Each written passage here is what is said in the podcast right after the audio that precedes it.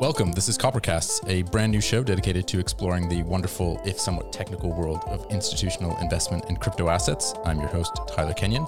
Our guest today is David Schreier. David has spent a career learning and understanding how technology can shape a more positive world. He's an associate fellow at the University of Oxford's Saïd Business School and a lecturer and futurist at MIT. He's consulted a who's who of Fortune 500 companies, including GE, NBC, Walt Disney, AOL, Verizon, among many, many others. He's advised governments, including the European Commission, on the commercialization of innovation, and he's informally engaged with the OECD, the Bank of England, the FCA, the SEC, Treasury, FDIC, and if that weren't enough, he's also the co-author of several books, including most recently Basic Blockchain, which was released earlier this year. And you can pre-order his next book, which comes out in February. It's called Augmenting Your Career, How to Win at Work in the Age of AI. David, we're grateful to have you with us here this afternoon. Thank you, Tyler. It's great to be here. So you've clearly had a very accomplished career, but I'm curious whether there was an aha moment with regards to blockchain technology that made you switch focus to that, and then maybe even again specifically to crypto assets. Yeah, so it's actually kind of a funny story. You may be familiar with the queen of crypto, Meltem Demirer, so often appears on CNBC and elsewhere. So Meltem was an MIT student getting her MBA at Sloan, and I was helping run a research group and doing a few other things. And so she came into the offices where we were housed, and she said, you know, I just started the MIT FinTech. This was in like 2015. I just started the MIT FinTech Club. Why don't we have a FinTech venture startup class? And my colleague, Joost Bonson, and I looked at each other and we said, because we're both really busy. Joost was teaching 6 classes that fall. I was doing a lot of other work. And she literally refused to leave our office until we agreed to teach the class. So we kind of looked at each other sheepishly. Sorry, fine. If we do it together, maybe we can find a way to carve out the time to teach the class. And so we put it together. It ended up being tremendously successful. And part of why I agreed to teach it is I'd heard about this blockchain thing, right? Because a lot of the early work in Bitcoin had started to permeate the MIT campus. And there were things like the student club gave everybody 1 Bitcoin, which back then was like worth $1. At the time that they did it. Did you get one? I didn't want to take it because I felt like this was a student benefit and I didn't want to accept that. Do you regret that? Not really. I mean, it's, you know, you have to invest in what you know. Sure. Right. And so Meltem tried to convince me to invest in Bitcoin at 400. I said, no, I don't speculate. And a year later, she came back to me when it was at 800 and she said, you really should get into this. And I said, I invest in my discipline. I understand early stage venture capital and private equity. I understand mutual funds. I do not understand speculation in crypto as a day trader, so it's not going to be something that I can put money into. And although you could argue that I'd be a multimillionaire at this point if I had listened to her, it's not my asset class. And so you have to stick to your discipline. That's the best way to make money. So what was the structure of that course that you guys put together? What were you focusing on in 2015? Yeah. So blockchain was like a major theme in the course. It was not the only theme, but it was around financial technology and how it was transforming financial services globally and how it was creating opportunity for people and how it could solve problems. So, you know, MIT has this theory or pedagogical principle called mens et manus, which is Latin for mind and hand. And that really ran through kind of how we designed the class. So everyone would be put into teams and you'd work on a project over the course of the semester. And so there'd be lectures and guest speakers to give you perspectives and points of view. And so we had people like Jeremy Allaire come in talking about this weird new thing called blockchain. And then we'd have the students meet with the instructors in a pedagogy of, you know, it's sort of inspired by the Oxbridge tutorial system. So you'd meet with the professors and get personalized feedback on your project and get problems to solve and questions to answer. And so it was a really dynamic class. It got, you know, 6.9 out of 7 on the teaching scale, you know, the internal ratings, and students loved it. And they went off and they started all sorts of amazing businesses, not just in blockchain, but certainly there were a lot of people doing blockchain. So I know one of the things that you've been focusing on, certainly for quite a while before that, was artificial intelligence. Was there... And since then, too. Yeah, of course. Yeah. Was there an immediate... was it immediately apparent to you that there was a role for AI in this developing blockchain space? Is that something that you know, crossed your mind? Was it something, were you having discussions with the students about that? Yeah, I mean, candidly, not in 2015, but certainly by about 2017 or 2018, this theme of convergence began to emerge, that blockchain by itself was not as interesting as if you take big data analytics and AI and quantum and you put it together. And actually, truth to tell, we started thinking about that seriously in 2016 when we put out Trusted Data with Sandy Pentland and Thomas Harjono.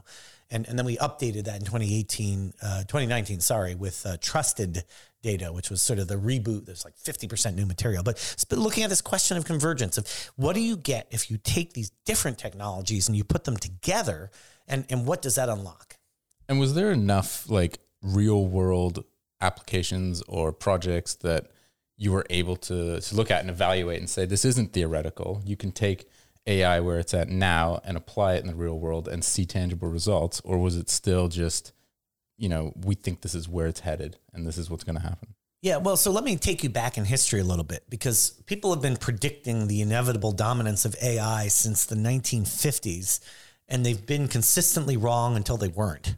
With Skynet, you mean? Well before Skynet, but yes, I often refer to that as, you know, it's starting to become a metaphor I can't use anymore, because like, so you know, the Gen Z doesn't know what Skynet is. And we'll post a link to that as well. Yeah, thank you. But at least for my generation, that's meaningful. And I talk about it in my new book about AI called Augmenting Your Career, where we look at this question. We're going to have a future of Skynet where the evil AI takes over the world and tries to kill humanity. Or are we going to have a more positive future that's more like Star Trek, where the AI are helpful things that let us, benign and supportive and integrated with society? And so, but going back in time, you know, so I began playing around with AI in like the early 1990s. I mean, I first programmed a neural network in 1991. And it was just at that point, a theoretical computer science exercise. Honestly, I built an expert system in the early 90s that was, you know, kind of vaguely functional. It was essentially, you get someone really smart who knows a lot of things, and you create a whole bunch of rules. If then, so if we see X, then do Y. And so you have this massive lookup table of rules that you know, when you interact with it, it can navigate well-defined known problems with structured data sets. And so there are a very limited field of things that you can do with an expert system. And so, in fact, an expert system was the first thing to pass the Turing test, which meant that people couldn't tell if they were interacting with a computer or a person. But it was really done almost as a gag. I mean, there's all this very, very primitive stuff. So if you think about chatbots today, especially like think about, you know, a lot of chatbots are showing up on online dating websites. It was about that primitive, this expert system in the 1960s that passed the Turing test. And so I guess it says people are easily fooled, but the actual practical applicability of AI was very, very limited for throughout the 90s. It was a loser investment sector. And then suddenly about a little over 10 years ago, we started to get computing power and network communications and data to a place where the AI could really start to get useful. So if you think of Siri, or you think of Alexa, or you think of these other speech-based AI systems that you have conversational AI, you can Alexa, play Despacito, and suddenly music starts playing, right? That stuff was only within the last 10 years. And so then the question becomes, you know, where is it heading next? And what does it mean? Because with that AI practicability, what's called in the business world, when you're looking at what's happening in financial services, you know, it's the rise of robotics, right? And so people are talking about robotic systems replacing human systems. You're seeing mass job layoffs. I mean, until COVID put a moratorium on layoffs, you had major banks, top 4 banks in the UK, laying off tens of thousands of people because you were able to replace people with robotic process automation, RPA. And so now what comes next? And this is where it gets really interesting. So I think I've seen you speak on this topic, and it's probably where we're headed at the moment. So AI is being able to predict financial behaviors. Mm. And that's increasingly becoming more understood, more I don't know, what's the word, programmable or predictable? Well, more pervasive. I mean, it's starting to be used, right? Mm-hmm. So again, that stuff was postulated 15, 20 years ago. So here's an interesting way to predict the future. And this is what a colleague of ours said to me a number of years ago. He said, the best way to predict the future is to invent it. And so if you look in the halls of the academy and you look at what the top researchers at places like MIT and Oxford and Cambridge and UCL and Imperial and some of the other top institutions, look at what they're working on now. That stuff you're going to see between 5 and 20 years from now in commercial applicability. And so people were playing around with this idea about 15 years ago of using AI and computers to predict human financial behaviors. Started publishing on it maybe 10 years ago. We started seeing some traction with those systems getting more sophisticated about 6 to 8 years ago, and people began doing commercial startups. And so today, there are a lot of AI systems that are doing things like automated lending. So I'm going to get this wrong, but I think it was either Alibaba or Tencent had this 3-2-1 model or 3-2-0 model where it was like they were going to evaluate your – it would take you 3 seconds to fill out the application. They'd evaluate it in 2 seconds, and you get an answer in 1 second or something like that. I mean, it was – but it's the time cycles when you have the right data and the right AI are so compressed that decisioning can exceed the span of human thought, which comes with dangers because it means that AI can spiral way past controls. And so there's some interesting tension between the AI potential and the AI risk. And in an example like that where you're using the AI, you know, it's not just exploring the data. What is it predicting? Is it predicting a person's ability to repay a loan? So for example, so existing credit models are built on antiquated data models and antiquated math. The credit system, the FICO, Experian, Equifax credit scoring system emerged out of the 1960s around payment transaction predictability. It's known as linear regression. We look at what you did before, and then we extrapolate it forward, and we say, you're probably going to do it again. Now, one of the first things that you give in financial advice is past performance is no guarantee of future results. And it turns out that's also true for human behavior. And so credit models are actually not super awesome at predicting what people are going to do. But wouldn't it be great if we had a way of looking at the data around you with your permission because you want a better rate on a loan, and we could actually predict what's going to happen 60 days in the future from what you're doing now. And so those behavioral credit models have far superior, like 50% better predictability than conventional FICO-based models. And I mean, how far away are these from being widely adopted? When is this going to, does this already impact me if I apply for a mortgage? Which country are you in? Well, today, right? Let's go with the UK because that's where we are right now. So the UK, a lot of the G7 countries have very strong lobbies. Corporate interests are able to advocate very strongly for maintaining the status quo, and a lot of just incumbent behavior that's inertia, corporate inertia. And so here in the UK, you're still probably using something that at least cross checks with FICO. It might have some other layer on top of it that's more progressive and sophisticated, but FICO is in there somewhere because it's explainable.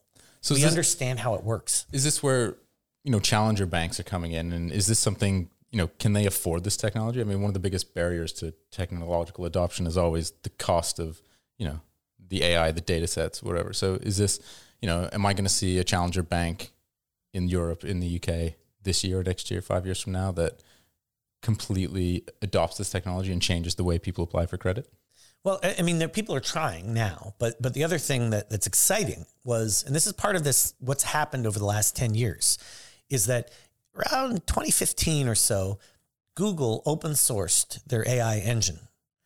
It was called TensorFlow. And suddenly machine learning systems, the math around machine learning became dramatically democratized. Now you didn't need someone who was one of 200 people in the world who understood this very sophisticated. Now, tens of thousands of computer programmers who had moderate skill around machine learning were able to use machine learning systems, and all sorts of interesting things started happening. And it's going to accelerate again with technologies like GPT-3, which is coming out of OpenAI funded by Elon Musk, where, again, you're getting another step function increase in the power of AI that's available very cheaply to lots of people. Coupled with that is the decrease in cost of compute power from AWS and Google and Microsoft, where you can rent bandwidth and compute cycles very inexpensively. And so when you take that, you take the math has gotten democratized, and you take the computing power is getting really cheap, and you put those together. Now suddenly all sorts of things are starting to happen. In the words of one guy that I interviewed for my book, he was saying how, basically things are going to get really weird in about 3 or 4 years. Weird good? Weird. Okay. Could be good, could be bad. It's going to be all sorts of bizarre things happening when this highly democratized, heavily sophisticated AI would suddenly have pervasiveness. So I used to say that, at least writing is a fallback profession because, you can't replace that with an AI. And then GPT-2 came out, and there's an engine. If you go online, you can find this GPT-2 engine. It's okay. It kind of reads like, we see this in financial sector where earnings calls are now the earnings releases are all done by AI. No human writer is doing that anymore. This was like 10 or 15 years ago. They started programming this in, and it reads like it was written by a machine, but you kind of understand it enough that, the zero cost of producing it is worth the benefit of being able to see this. But now GPT-2 is almost like that's a little bit better. GPT-3 is indistinguishable from a human writer. That's scary because there's been examples where they've tried, I can't remember if it was Microsoft or someone else, tried to have like a Twitter bot that was AI written. Mm-hmm, mm-hmm. And they analyzed all the tweets of the world. Yeah, and within 12 hours, it taught itself to be racist. Yeah. That's not great. No, that's not great. But GPT-3 is the next step level beyond that, is it? Well, it's well beyond that so here's an example. Think about cheap compute power, deep fakes, and a convincing script.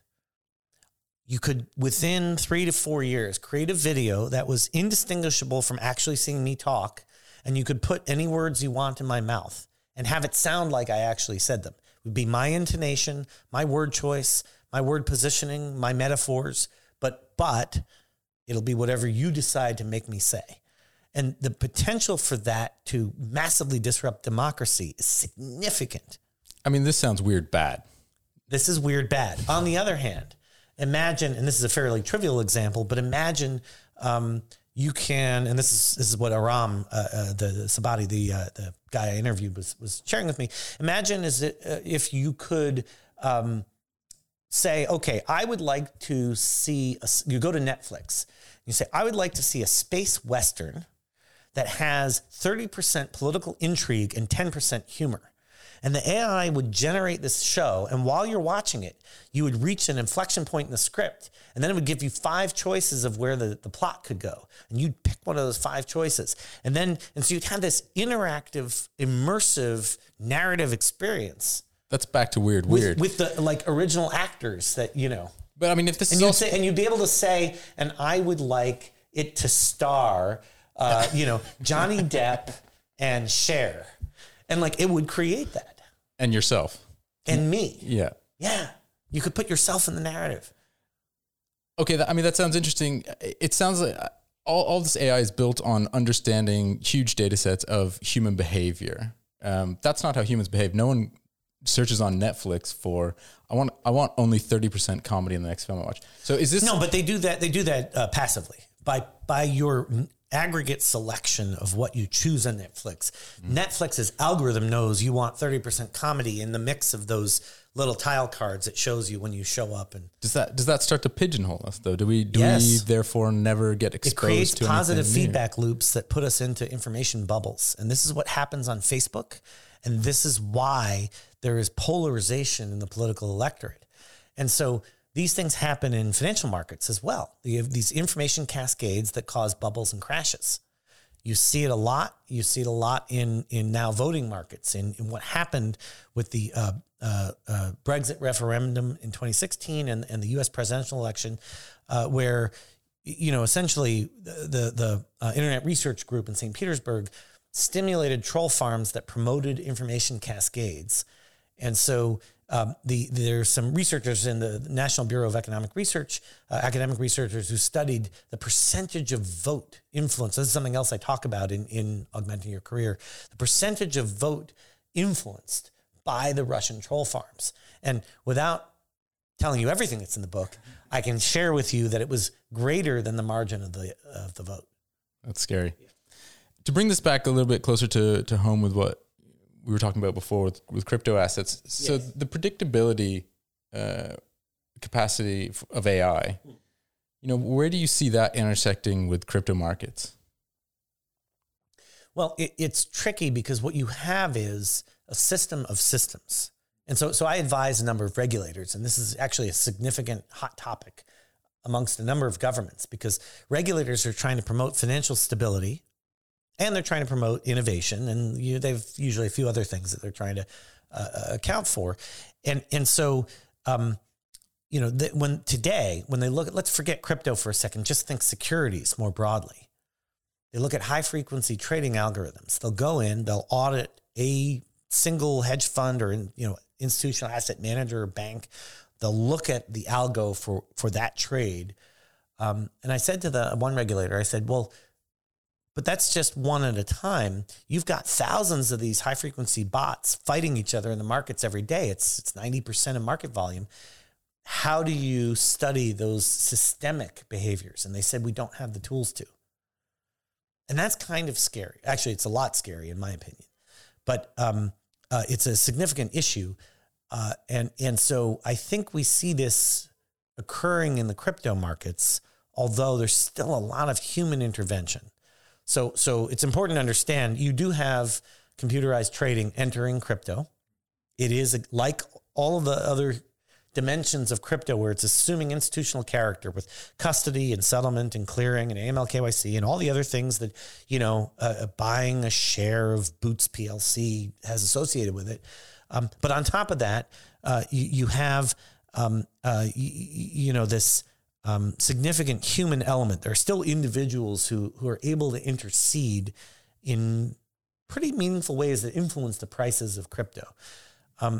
So on the one hand, predictability is difficult unless you know who the people are and how they think.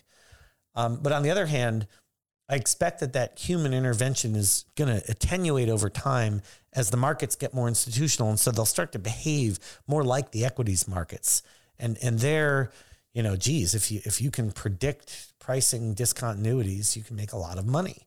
80% of the time, you won't be one of the people making a lot of money, but 20% of the time, you could be Renaissance Technologies and, you know, make billions. So is there just not enough data yet? Because crypto as a market, as an institutional market, is just too young. I mean, it's young and the liquidity is relatively modest compared to the liquidity of the equity markets. But on the other hand, again, you cannot underestimate the human factor. And so my I don't give investment advice, but if I were to give someone guidance, I would think about crypto as an alternative asset, not as a mainstream asset. So I do think of it as an increasingly institutional asset. So venture capital and private equity are alternative assets. They're just, you know, they're just mainstream. And so I'm thinking crypto is moving in that direction. And so I'd say, you know, 3 to 5% of your portfolio would follow rational portfolio allocations. 20% would be a very heavy bet on crypto. And you better have some information asymmetry if that's going to be your portfolio composition. But 5%? Can make a lot of sense. And if you look at an institutional book of 100 billion or a trillion, that could be a significant amount of assets going into crypto. Yeah. And I don't think we're too far away from seeing that either. I think it was only a month ago or 2 months ago that, you know, Paul Tudor Jones went on CNBC and said, you know, up to 2% of my portfolio is now into Bitcoin or derivatives of Bitcoin. Well, again, and just look at the performance year to date. You know, if you had hedged your portfolio with crypto against U.S. and U.K. equities, you would have a stabilized portfolio. You know, you wouldn't be getting the massive returns as if you had put all your money into it. But of course, if you put all your money into crypto at the wrong time, then you would have lost 80% of your portfolio value. So, I mean, it is a volatile asset still. But as traders know, with volatility comes profit. Yeah. One of the things you talked about in your show and tell segment for us, and for the sake of our listeners, if you haven't seen it, you can find it on our YouTube channel and also on our social feeds and on the website. You talked about the adoption rates for new technology sort of over the last 100, 150 years, and that rate is accelerating dramatically. Can you expand on maybe some of the forces or reasons why that might be happening? Yeah, absolutely. So if you think about why, and Malcolm Gladwell wrote very cogently about this in his book, The Tipping Point. So if you think about how do new technologies get adopted? Frequently, someone tries something. Someone who's an innovator tries something. They like it. They tell 5 or 10 of their friends. And those 5 or 10 of their friends are trend spotters, early adopters. They have these crazy, wild, innovator friends. And they're like, that person just tried that new thing. I'm going to try it too. And then the early adopters try it and they like it. And then they tell 10 of their friends. And that brings in the early majority. And then you get the late majority and then you get the laggards. And so that follows sort of an S-shaped curve of growth. It's known as diffusion theory. And so time and again, new technologies get adopted through this sort of S-curve of diffusion theory of ideas spreading. Well, what's happened in the last 50 years? Communications networks have gotten cheap, have gotten pervasive, and people have integrated devices into their lives, particularly since the 1990s.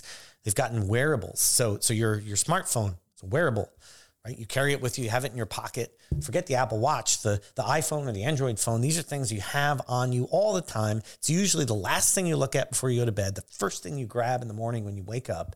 And so we can look at sleep cycles just by looking at email usage. And so that becomes a vehicle for dissemination of new ideas. And so now, when we have some new technology come along like Bitcoin, blockchain, suddenly people are able to tell each other about it through all these different network communication systems. And so ideas spread like wildfire.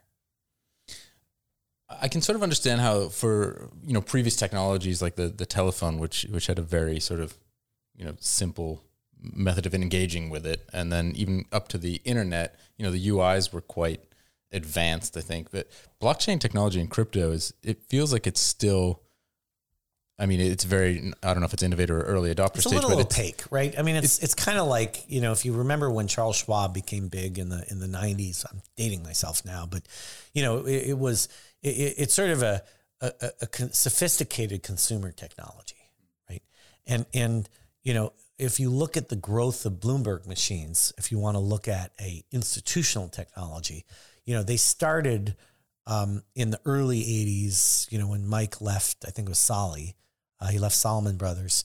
And then he sort of added to it. And then it suddenly went through this rapid adoption curve and suddenly became this multi-billion-dollar enterprise.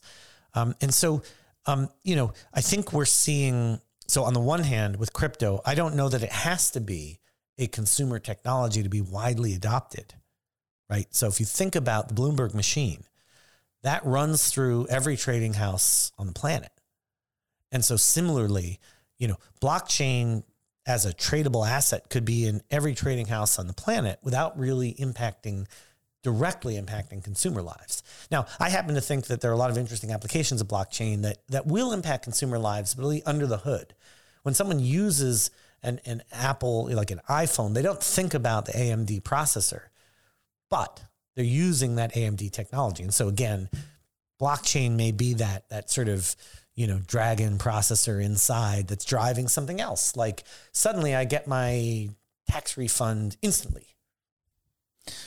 You finished your show and tell segment by comparing some of the areas that are essential for the adoption of crypto, at least, well, especially on the institutional side with, the traditional financial systems that have evolved over the last couple hundred years. So you got, the AML and the KYC elements, custody, settlement and clearing, derivatives and hedging, analytics and research, and then the clear regulatory guidance. So where do we stand with each of those? Institutional crypto's only 2 years old. Yeah. But it feels like it's moved and no. Very quickly. I'll push back on the idea that institutional crypto is 2 years old because there's antecedents. So in the summer of 2014, Sandy Pentland at MIT and I and a guy named John Clippinger hosted a conference on digital assets. And out of that conference came the Windhover Principles, which were the first widespread adoption and acceptance of AML KYC principles in the crypto industry. And through that action of self-regulatory behavior, we avoided intercession by the major regulators to shut down Bitcoin. Because they were ready to close it down. They were concerned. It was just some money laundering, too bad a reputation, sex trafficking, all the horrible things you could possibly think of. But we were able to make a compelling argument about A, there are a lot of other interesting applications to this technology, and B, everyone's going to agree to comply with regulations around AML KYC. And so, you know, that doesn't mean everyone actually did, but a lot of people at least tried to, and then it's becoming now more and more and more common. And that's like a foundational element for, now, ironically, even today, one of the more notable purveyors of AML KYC technology is actually run by a con man who is a shady individual. And I'm obviously not going to name names, but you know, caveat emptor, make sure you're working with a reputable vendor, but there are a lot of reputable vendors. You just have to make sure you're working with one. And similarly for things like custody, you know, custody is a bedrock foundational technology, service, solution, whatever you want to call it, capacity that you need if you want to have institutional players engaging with digital assets. And custody is something I will agree with you is really more like it's come within the last couple of years where you actually see governments formally sanctioning custody solutions that then allow institutional players to really look at it as something that looks like what they're familiar with. Yeah, and I guess maybe because crypto assets, digital assets are so unique compared to traditional financial securities, bonds, whatever. I mean, in terms of like, I mean, it's a bearer bond, right? It's how do you store a crypto asset? It involves private key management.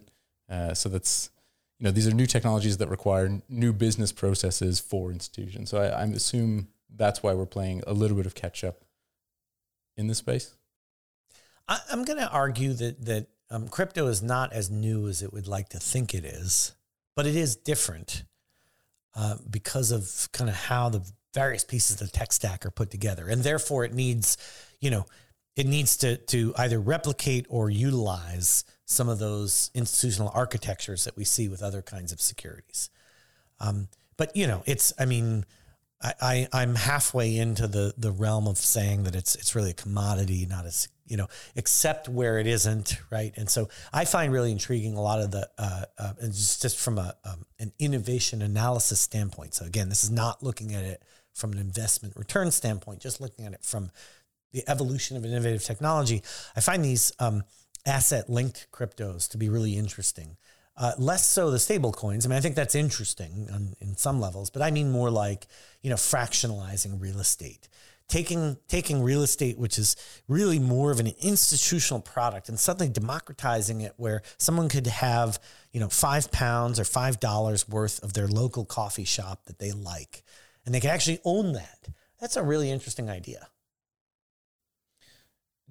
Just going back to stablecoins, because you brought it up, and it's an interesting topic that even today, the Bank of England, you know, the Governor Andrew Bailey was speaking about how closely they observe and evaluate stablecoins and the potential development of a central bank-backed digital currency. Yes, I mean, you must be following this very closely. Very closely. Yeah. Where do you see it moving? You know, is it 2 years until we see a central bank release a digital currency? Is it? Well, Barbados would argue with you that they already have gone down that road, and Bahamas is very close behind, and ECCB, and you know, the Caribbean states are pretty far down, or Cambodia, or any, you know, there are a lot of interesting projects going on. So some important things have happened within the last 12 to 14 months.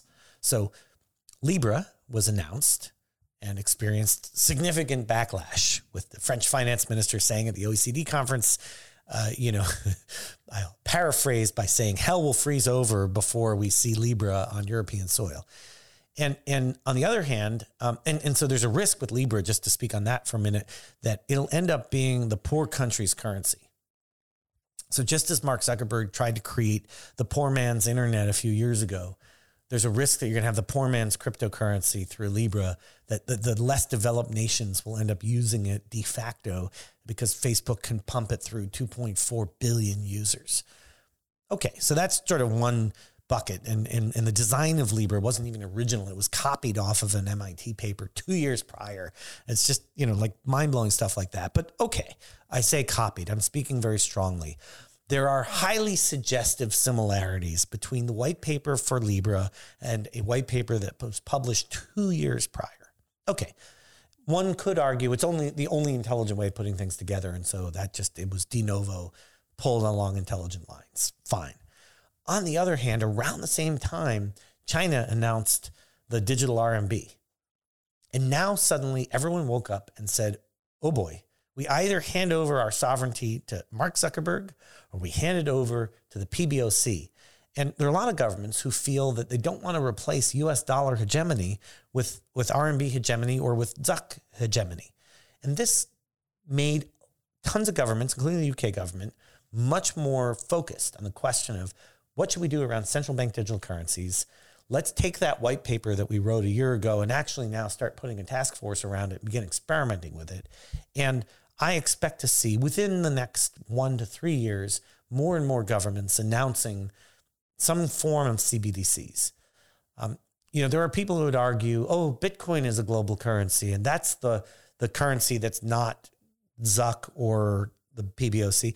But the reality is most governments are not going to hand the keys to the kingdom over to an anonymous group of Bitcoin miners, which are, mostly located in China and Russia. And so, you're going to see more CBDCs. And Bank of England is a question of when, not if. But is it significant? Is a CBDC a step change for everyone, or is it just maybe a more efficient, time and cost-wise way to transfer money for commercial banks and governments? Or well, that's the Ripple argument, and I actually think Ripple's onto something quite interesting. So much so that SWIFT has a big blockchain initiative, because Ripple has said, hey, there's $10 trillion of trapped liquidity in institutional money flows, and we're going to unlock it. But it depends is the best answer to your question, because honestly, there are a lot. The UK government disperses to 20 million people benefits and public assistance. And today, there are a lot of inefficiencies in that payment system and a lot of concerns about fraud and waste and cost and time and predatory lending that has entered the market. And so if you could roll that out across a UK central bank digital currency, you could potentially dramatically improve the lives of 20 million people in the UK.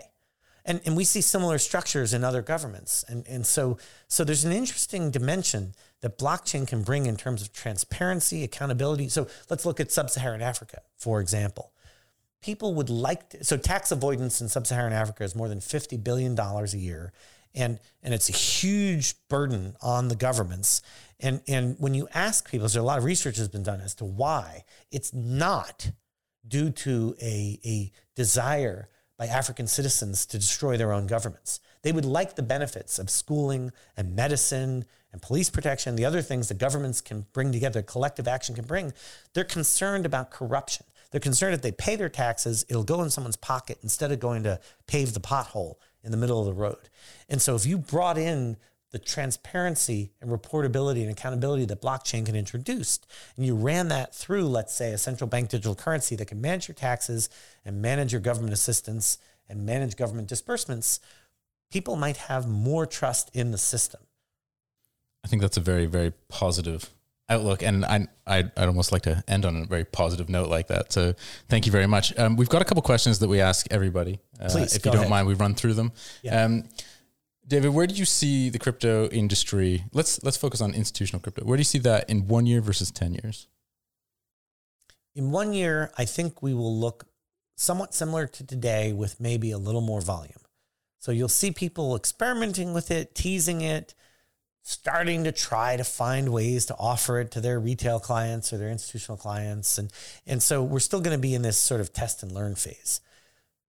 10 years from now, I see it as being a pervasive asset. It's going to be probably look something along the lines of private equity or venture capital or REITs or something where, it's not going to be 80% of your portfolio, but it could be 3 to 5% of your portfolio. Okay, if you could change one thing about this industry right now, what would it be? Get rid of the shady characters. That is a very common theme. We just need to find a solution for that next. But this is where blockchain actually could come in. If we had better integrity reporting, the fact that you've got a guy who defrauded investors and a scammy guy running like a compliance company would be something that would be brought to light in a trusted and verified fashion. Blockchain could solve blockchain's own problems. will solve. What is one piece of technology you couldn't live without? My phone. Fair enough.